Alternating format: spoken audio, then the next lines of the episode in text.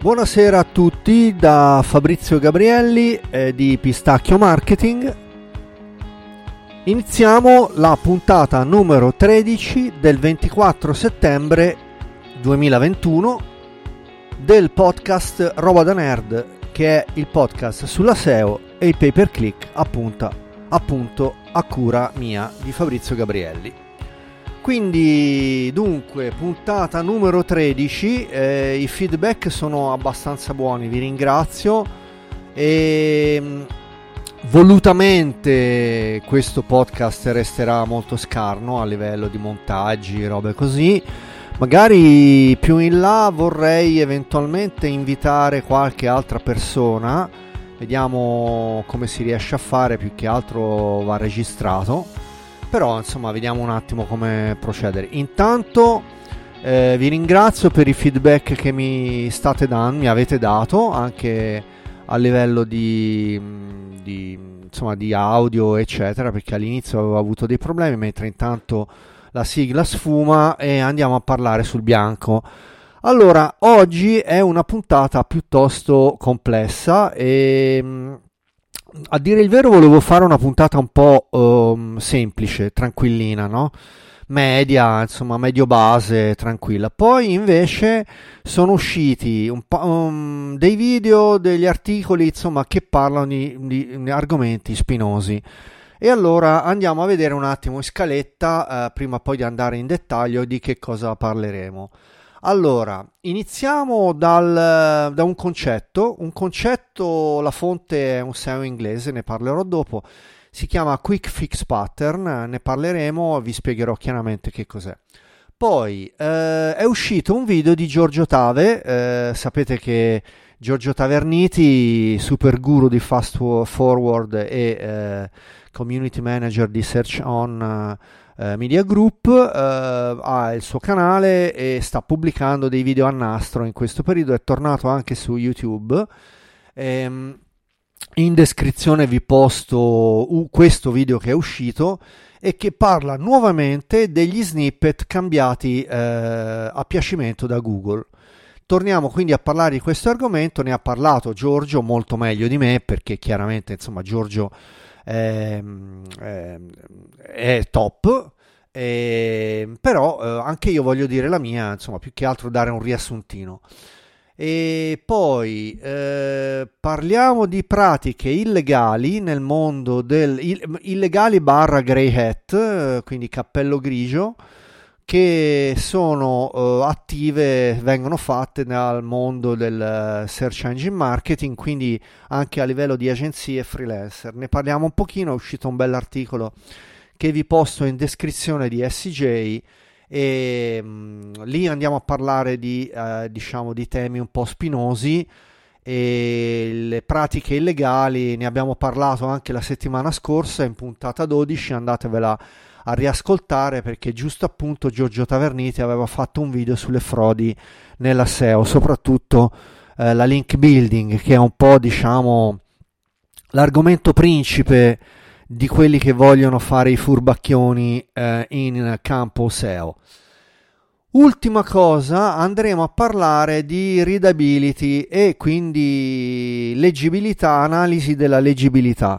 Eh, molto rapidamente ne ho parlato stamani sul canale Telegram, ho, ho scritto un post eh, che parla della, dell'analisi degli, di leggibilità dei testi web perché ehm, dentro Visual SEO Studio, questo tool eh, super italiano di origine genovese, a cura di Federico Sasso, a cui mando un saluto caro, e, ehm, e, ehm, e appunto in Visual SEO Studio c'è un bellissimo tool di analisi della leggibilità, in, funziona in tante lingue e eh, secondo me eh, questo tool vale da solo, quindi eh, sottolineo vale da solo tutta la licenza annuale che pagherete per questo tool. Eh, non è una sviolinata, nel senso io conosco Federico Sasso, è un carissimo collega nonché amico, però ehm, eh, voglio dire una cosa molto chiaramente che io non è che metto la mia faccia oppure la mia professionalità su tool che sono delle, delle bufale, quindi non lo farei mai. Eh, quindi assolutamente Visual SEO Studio è super top, ve lo consiglio, ne parliamo dopo. Eh, questa era solo diciamo la, ehm, l'analisi della scaletta e già siamo in 5 minuti, quindi figuriamoci, sono sicuro che questa è una puntata un po' lunga, ma voglio dire, ve la ascoltate nei trasferimenti, in macchina o in treno, dove volete? Bene, allora partiamo, mi bevo un sorso d'acqua, come sapete, per sconfiggere la raucedine che è sempre un... Eh, dietro l'angolo e via, si parte.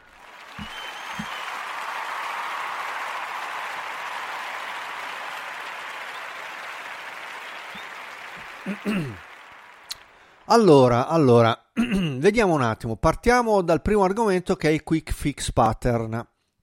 La fonte è un SEO inglese, si chiama Wilcombe e ha pubblicato un libro che trovate su Amazon. Poi tanto vi do in scaletta, vi dico il, nome come lo spelling del nome, è scritto, quindi lo potete andare a beccare.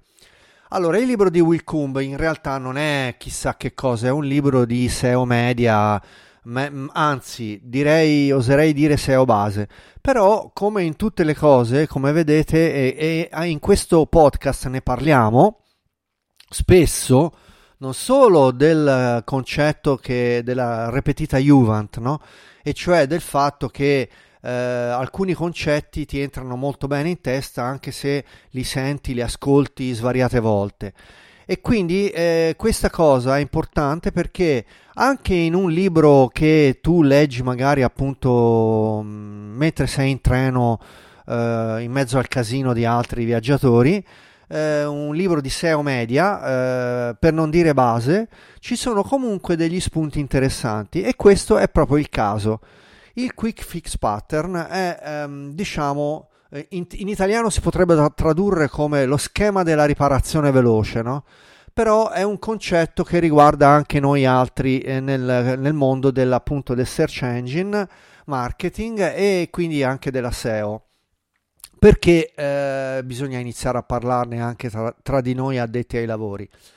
E perché eh, probabilmente bisognerebbe anche iniziare a fare un po' di autocritica. E vi spiego il motivo per cui. Mi è venuta questa in mente questa cosa. Quindi questa ecco è una rivisitazione del concetto di quick fix di cui parla Will Coombe ma è una cosa che è farina del mio sacco in quanto mi è venuto in mente relativamente diciamo alle dispute che ci sono ora in questo periodo riguardo a Green Pass, Novax e compagnia cantante perché? Perché eh, in ambito SEO eh, vedo, e, e, questa è una pratica che tutti vediamo, diciamo, abitualmente, no? i classici articoli nei blog e ci possiamo mettere anche noi stessi dove no?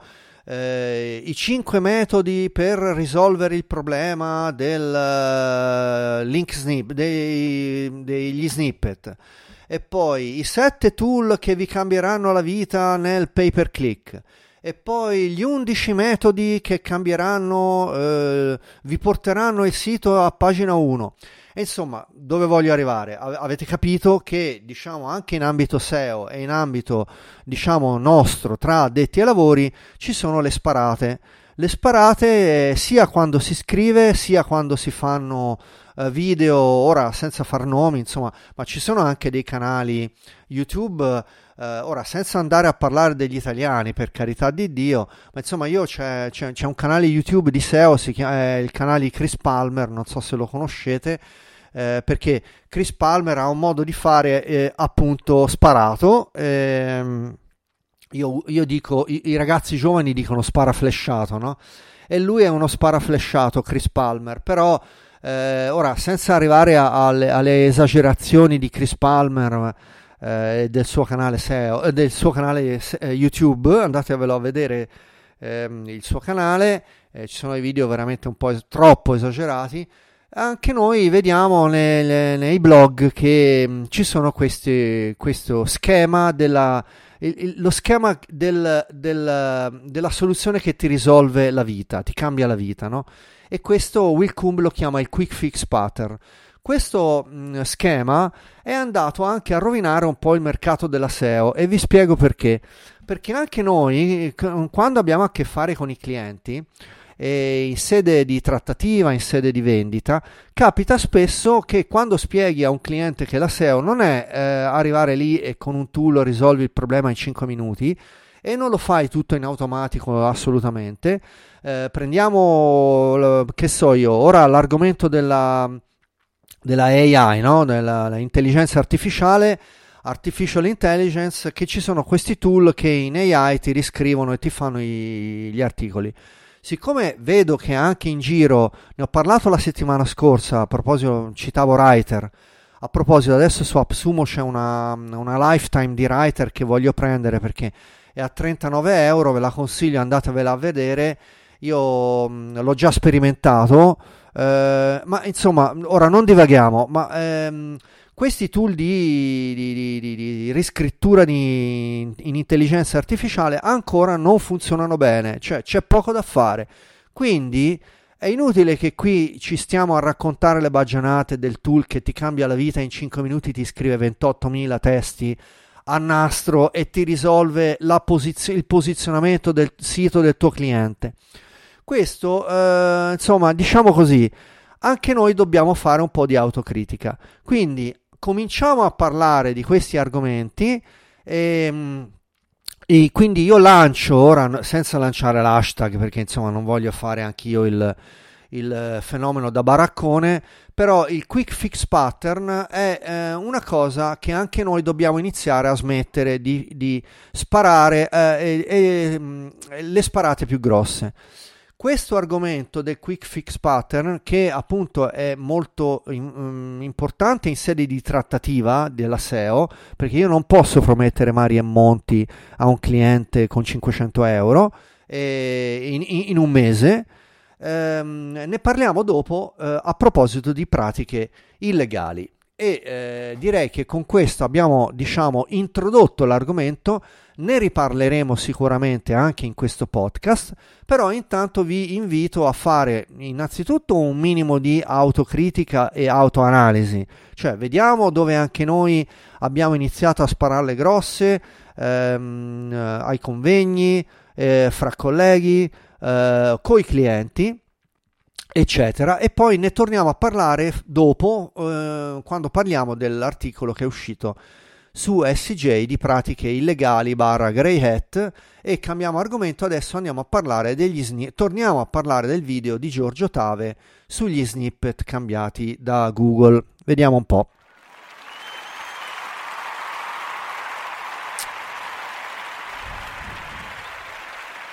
Allora, allora, vediamo un po', prendo un attimo fiato, eh, come sapete, dunque, vediamo un po'.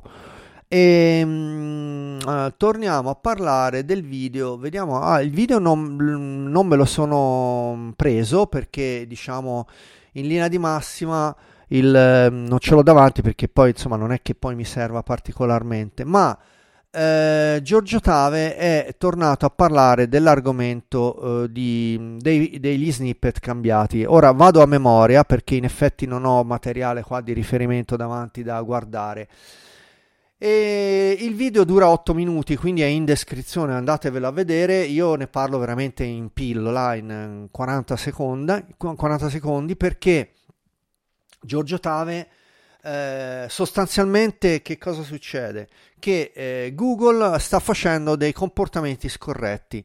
Addirittura non solo sta andando a riscrivere i titoli come abbiamo già detto in altre puntate passate, ma addirittura sta inserendo dei link negli snippet, nei rich snippet a delle fonti che chiaramente aggrega Google e quindi stiamo parlando di pratiche scorrette, cioè in poche parole Google sta facendo il bello e il cattivo tempo, sta facendo veramente come gli pare, al limite della scorrettezza. Allora, quando abbiamo parlato un paio di puntate fa del, appunto dei rich snippet, dei feature snippet, scusate, dei feature snippet, abbiamo visto che c'è il comando uh, no snippet per cui uno può bloccare eh, appunto la comparsa dei feature snippet ehm, in, con appunto con il codice. E Giorgio Tave giustamente dice ma come mai ancora Google non ha dato la possibilità di bloccare questi cambiamenti di, eh, di, dei titoli?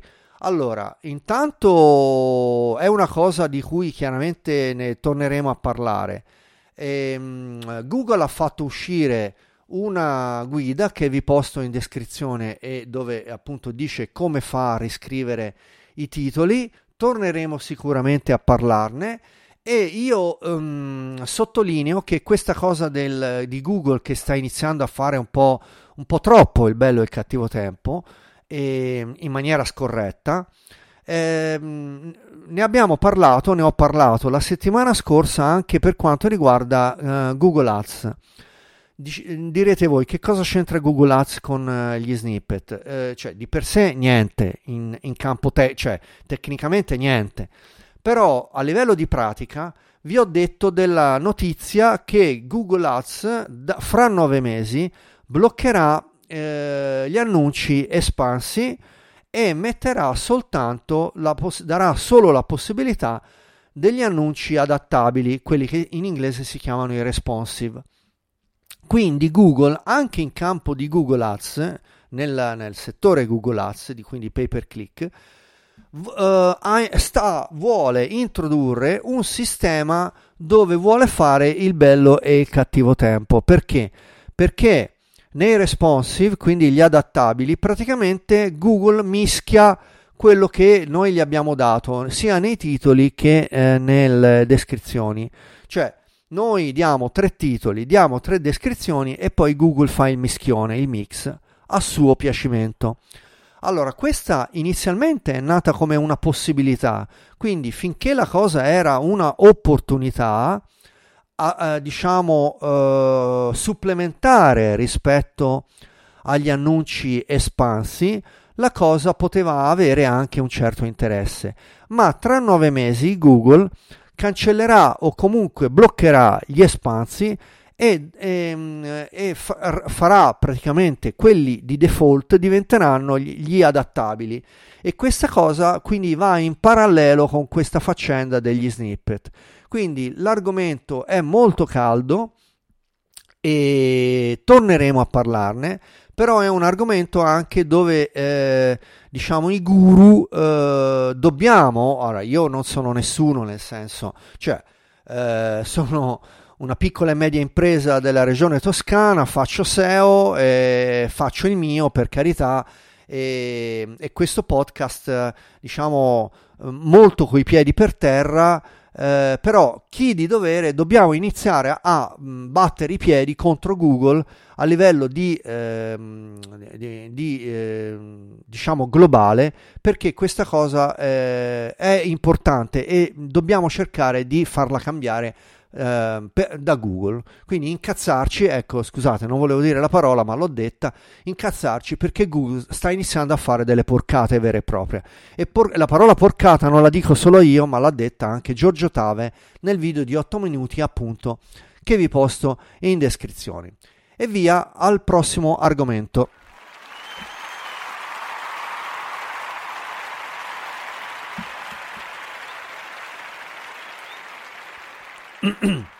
Allora, parliamo di pratiche illegali barra grey hat nel mondo del search engine marketing. È uscito un articolo interessante piuttosto lungo eh, nel blog di SEJ, vi posto ovviamente in descrizione il, il, il link. E um, andiamo un attimo a parlare di questo articolo che questo invece ce l'ho davanti e lo scorro un attimo per vedere appunto le eh, aree di, gre- di, grigio, aree grigie eh, da un punto di vista etico che vengono fatte nel mondo del pay per click, ma in tutto il mondo indust- dell'industria, insomma, di, della, della, SEO. L'articolo è a firma di Jonathan Kagan, è un, un redattore che non, ho, non ricordo di aver visto in SJ, ma comunque eh, è un articolo piuttosto lungo e ne parliamo ora brevemente. Allora, vediamo un po'. una delle pratiche più scorrette di cui parla questo articolo è eh, la, il subleasing, quindi il subappalto degli account di ads a, a terze parti. Molto spesso questa cosa avviene con, um, cioè gli account sono gli account dei clienti nostri. Ovviamente, cioè, personalmente io questa cosa non la faccio, anzi, eh, tengo a sottolineare che io faccio ancora le cose assolutamente in maniera artigianale, tant'è vero io non voglio avere più di 10 clienti da trattare perché oltre 10 clienti non riesco a starci dietro per bene. E quindi questa è una manifestazione di intenti da parte di Fabrizio Gabrielli di Pistacchio Marketing e mh, mm, eh, assolutamente con gli espansi, io lavoro con gli espansi in Google Ads, ma tornando all'articolo, eh, che cosa succede? Che eh, agenzie grosse eh, subappaltano gli account dei loro clienti soprattutto nei paesi asiatici, quindi soprattutto India e Pakistan. Una pratica che non solo è scorretta, ma potenzialmente altamente illegale. E, ehm, eh, addirittura esistono dei gruppi di Facebook dove si vendono, ad, eh, addirittura si vendono gli account di Google Ads, e, ehm, che è una cosa assolutamente illegale. Ma già solo il subappalto è una cosa che fa drizzare i capelli soltanto a pensarci. Allora, ehm, eh, ecco, questo è il numero 2 dell'articolo Ehm, le, le, le, le, classiche call call, eh, cioè le chiamate a freddo, le, telefonate eh, a zero, cioè le chiamate che arrivano, le, chiamate a freddo sono quelle che in gergo si ricevono quando ti chiama il gestore della telefonia oppure il gestore del, del gas che ti dice ciao ti voglio far risparmiare sul gas. Eh, vuoi risparmiare sul gas? Eccomi, sono qua. E allora, le chiamate a freddo, che in inglese si chiamano le call call, ehm, sono, uh, vengono effettuate anche in ambito SEO e tant'è vero mi è capitato anche a me, soprattutto a livello di sms, di ricevere degli sms a freddo dove ti dicono, dove praticamente ci sono delle agenzie che si spacciano per Google. E, capita anche qua in Italia, quindi non solo negli Stati Uniti e um, ci sono delle agenzie che si spacciano per Google. Questa cosa um, non, è, eh, non, è, potenzialmente illegale, però uh, bisognerebbe sentire l'avvocato, vorrei sentire a tale proposito il mio avvocato, ma è altamente ehm, non etico. Quindi esiste anche questa pratica anche in Italia. Poi um, allora, ehm, ce ne sono molte altre di, in questo articolo di di pratiche che vengono citate rapidamente eh, le, le, mh, mm, le, quotazioni a freddo eh, di eh, pacchetti di, per i siti oppure per la gestione di ehm, account che vengono fatte prima ancora di andare a vedere, di andare a fare un'analisi Ehm, di, di, andare a fare un'analisi approfondita. Questo perché ogni sito, ogni cliente, ogni account ha mh, mm, purtroppo dico Uh, le sue specifiche, le sue caratteristiche e quindi un pacchetto a freddo, un pacchetto diciamo standardizzato è molto difficile farlo prima di aver fatto almeno un, un audit uh, rapido questa pratica purtroppo è molto in voga anche in Italia. E allora, questo articolo è molto lungo, andatevelo a leggere. Io non vado avanti perché ehm, ci sono molte pratiche che poi le leggerete nell'articolo. La mancanza di trasparenza, eh, ad esempio, nell'accesso agli account, per esempio, il mascherare eh, i dati. Eh, quando non ancora addirittura ci sono delle persone che copiano gli ad ehm, cioè proprio copiare paro paro il LAD del eh, concorrente. Questa cosa, diciamo, adesso eh, appunto, giusto appunto con pay per click va un po' a essere inefficace, giusto appunto perché ci sono eh, gli adattabili che mischiano, che Google mescola, anzi probabilmente Google ha iniziato a mescolare gli ad ehm, proprio per scongiurare questa pratica, però eh, insomma il copiare paro paro gli ad è una cosa che veniva fatta. E, ecco, una cosa che invece molti pensano che sia eh, illegale e invece non è assolutamente illegale è andare a targetizzare eh, il competitor come parola chiave in ottica di conquistare la concorrenza. Questa cosa assolutamente non è, non è, eh, lega- non è illegale e non è nemmeno ehm, non etica, cioè è assolutamente fattibile. Allora, ehm, che cos'è eh, in due parole? Cioè, se ehm, che so io, Whirlpool va a, a, a fare le campagne eh, contro Ariston, può targetizzare la parola Ariston. Quindi questo è in soldoni. Quindi questa cosa si può fare, si può applicare a un po' tutte le quante le, le, le, le merceologie, prodotti e servizi.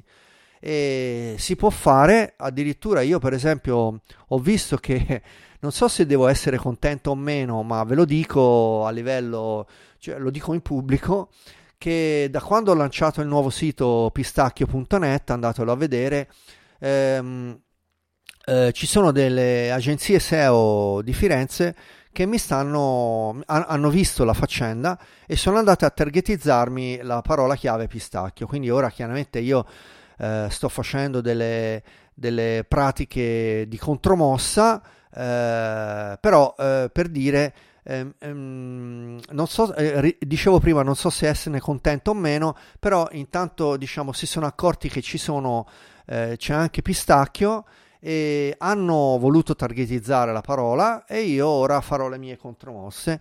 Però quindi insomma posso anche essere da una parte contento del fatto che ehm, si sono accorti che esisto e, e ora inizia diciamo la battaglia della concorrenza.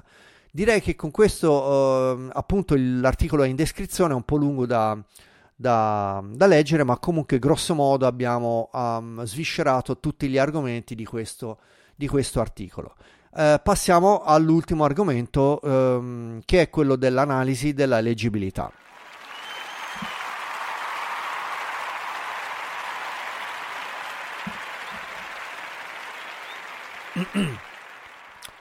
Allora, sapevo che questa puntata andava un po' a sforare, ehm, e, e, però è giusto così, nel senso che ehm, al limite ricordo che la puntata, ad esempio su Alexa Skill, la potete ascoltare a spezzoni, cioè quando andate a riprenderla dicendo ad Alexa riprendi il podcast Roba da Nerd, um, chiaramente dopo aver installato la... Ah, infatti. Ah, ecco, guarda. È partita. Alexa, stop. Alexa, stop. Eh, scusate, mi, mi, è partita proprio la, la, la, la skill quindi potete installarvi la skill, dopodiché eh, chiedere eh, di far partire il podcast, roba da nerd, e lo trovate. Allora, analisi della leggibilità. Vi dicevo che ehm, um, ho, ho, lanciato una scansioncina dell'analisi di leggibilità e ehm, il tool ehm, dentro Visual SEO Studio dell'analisi di leggibilità è fatto molto bene.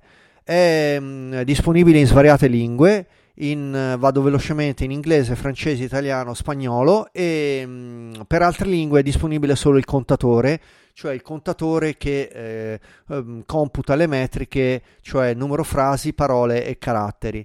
Però eh, il, eh, l'indice di leggibilità in Visual SEO Studio funziona molto bene.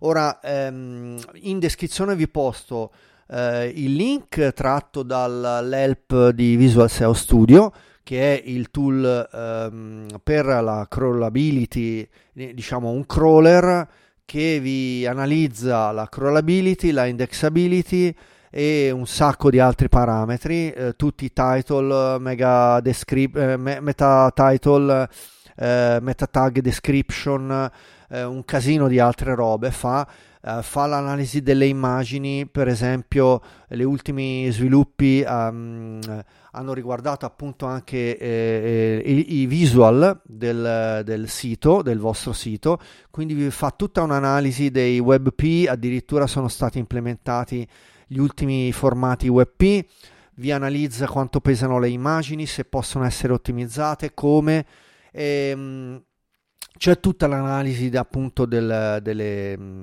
eh, da, da, Google Analytics e chiaramente si possono linkare eh, gli account di Google Search Console e Google Analytics. Non mi dilungo sul tool perché magari ne parliamo un'altra volta, però in questo momento volevo eh, andare a parlare semplicemente del, dell'index, ehm, eh, scusate, del, del, dell'analisi della readability perché eh, funziona molto bene e eh, il tool analizza i, eh, gli standard migliori ehm, a livello mondiale. A livello inglese, eh, molto rapidamente, perché insomma sul flash eh, reading is score e sul flash Kincaid si potrebbero parlare eh, per, si potrebbe parlare per ore, magari ne parliamo un'altra volta più in dettaglio, però allora il FRES, cosiddetto FRES, è l'indice di readability uh, standard Flash Reading is Score, uh, detto FRES, oppure il Flash Kincaid. Uh, sono linkati in risorsa nel, nel, nella descrizione anche le descrizioni da Wikipedia, quindi potete andarvi a vedere che cosa sono e eh, più nello specifico, chiaramente ora andiamo a parlare rapidamente nell'italiano, perché eh, l'analisi eh, nella lingua italiana utilizza tre indici che sono il VH 1972, il VH 1986 e il Galpis. Allora, eh, andiamo a parlare rapidamente. VH è il nome di uno studioso dell'Università, mi pare, della Sapienza di Roma, che nel 72 ideò questo uh, adattamento del flash Kincaid, eh, quindi di origine americana, e lo applicò alla lingua italiana nel 72. Nell'86 eh, Vacca tornò su questo indice, eh, cioè sul suo indice Vacca 72, lo modificò, ma devo dire che, come anche ci dice eh, Visual SEO Studio, Ehm, eh, allora, Visual SEO Studio implementa tutti e due gli indici, cioè il VH72 e il VH86. Tuttavia, eh, lo stesso, um, lo stesso uh, VH72 è considerato più affidabile per ragioni che potete andare ad approfondire nell'help di uh, Visual SEO. Eh, sostanzialmente ehm, che cosa succede? Che Visual SEO Studio implementa tutti e tre i, um, questi in, in le formule il VH72, il VH86 e il Galpis. Um, sostanzialmente il Galpis considera uh, le variabili linguistiche che sono la lunghezza della parola, la lunghezza della frase rispetto al numero delle lettere.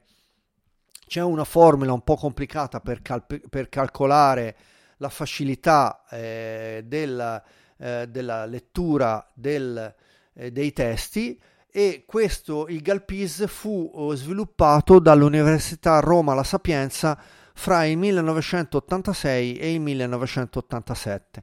Anche qui i risultati sono compresi tra 0 e 100, dove eh, più alto è il... Mm, è il, l'indice e maggiore è la leggibilità del, eh, del testo. Addirittura nel eh, tool Visual SEO Studio eh, il Galpis, anche sebbene arriva a 0 a 100, però addirittura può sforare il 100 e quindi Galpis in Visual SEO Studio viene implementato. Quindi potreste vedere un 124 un 130, il che vuol dire che i testi sono molto leggibili, anche ulteriore al numero 100.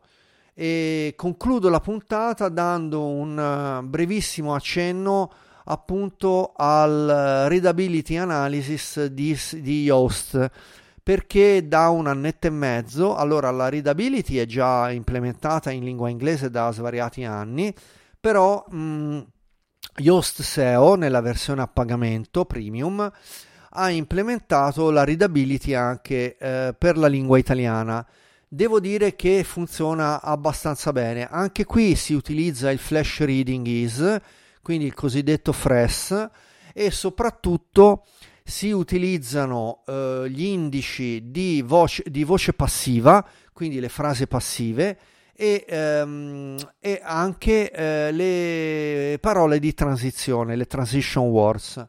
Quindi devo dire che mi trovo molto bene anche con Yoast e eh, diciamo facendo eh, come sempre bisogna fare in ambito SEO l'incrocio dei vari tool, cioè io sto utilizzando ora per il mio sito pistacchio.net, eh, ma questo ovviamente vale per tutti i siti, ehm, sia la readability analysis di Yoast e d'altra parte il tool di Visual SEO Studio. Incrociando un po' i dati di entrambi i tool, ehm, sto uh, raggiungendo dei buoni risultati e devo dire sono molto contento per quanto riguarda il mio sito, ma ovviamente questa cosa poi la sto utilizzando anche per siti di clienti.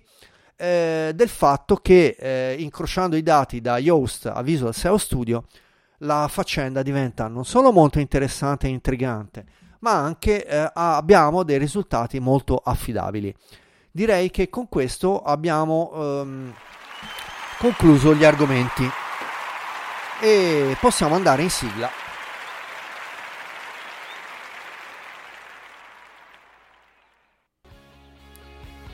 Allora, mamma mia, che puntata, 36 minuti però penso che fosse necessario e ho trattato gli argomenti piuttosto complessi, però ritengo che appunto fosse necessario. Quindi la puntata termina qui di eh, Roba da Nerd, il podcast sulla SEO e il pay per click a cura di Fabrizio Gabrielli di Pistacchio SEO e Pistacchio Marketing. Questa è la puntata numero 13 del 24 settembre 2021. L'appuntamento è venerdì prossimo. Allora, venerdì prossimo sarò in modalità, um, sarò in giro e quindi per la prima volta farò la puntata quindi da mobile e, e quindi è un esperimento che voglio fare. Quindi un saluto a tutti da Fabrizio Gabrielli eh, ci vediamo venerdì prossimo, il primo ottobre 2021, per la puntata numero 14 di Roba Nerd. Ciao da Fabrizio Gabrielli e a venerdì prossimo.